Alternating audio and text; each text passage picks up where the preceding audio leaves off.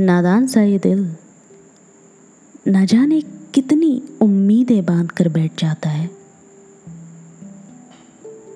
और फिर, जब ज़िंदगी हमारे हिसाब से नहीं चलती तो हार जाता है, टूट जाता है, बिखर जाता है, उदास हो जाता है। क्यों? दोस्तों, मेरा नाम है आयुषी जैन। स्वागत करती हूँ आपका मेरी podcast let's untrap my soul episode five happily ever after बचपन से लेके आज तक जाने कितनी कहानियाँ, कितनी मूवीज़ जहाँ पर हैप्पी एंडिंग होती है, देखी होंगी, सुनी होंगी। क्या लगता है आपको? हैप्पी एंडिंग का मतलब क्या होता है? या फिर कहीं ऐसा तो नहीं? आपने भी अपना एक हैप्पीली एवर आफ्टर सोच के रखा है। हम्म? बस आपका तो नहीं पता। मैंने सोच के रखा था। पर हुआ क्या? जब भी ज़िंदगी में कोई नया मोड़ आता था, मुझे लगता था कि शायद ये वो मोमेंट है जो मेरा हैप्पीली एवर आफ्टर होगा। मुझे लगता था हैप्पीली एवर आफ्टर का मतलब होता है कि जब वो मोमेंट आपकी ज़िंदगी में आएगा तो आपके जीवन में सिर्फ़ खुशियाँ ही खुशियाँ होंगी। कोई गम, कोई उदासी, कोई तकलीफ़, कोई चिंता नहीं होगी। पर शायद मैं गलत थी। शायद मुझे देर से समझ आया कि हैप्पीली एवर आफ्टर का मतलब होता है, हर पल में खुश रहना।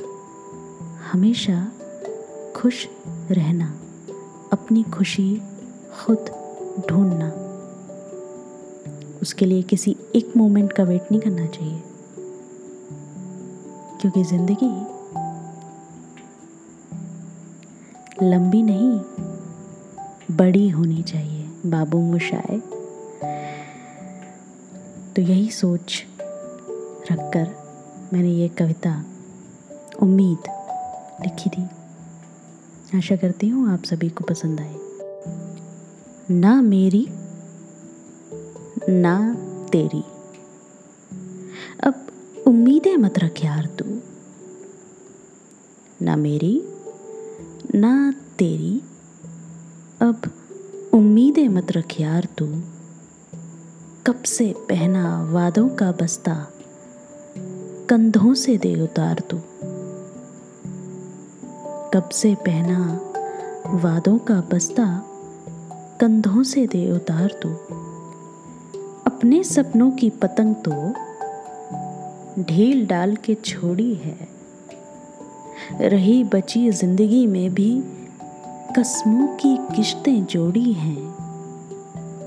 कभी किसी गली, कभी किसी शहर, यूँ खाक छानता फिरता है। ओ कमले सुन जरा।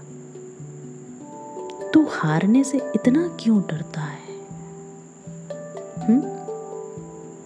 अरे ओ कमले, सुन जरा। तू हारने से इतना क्यों डरता है?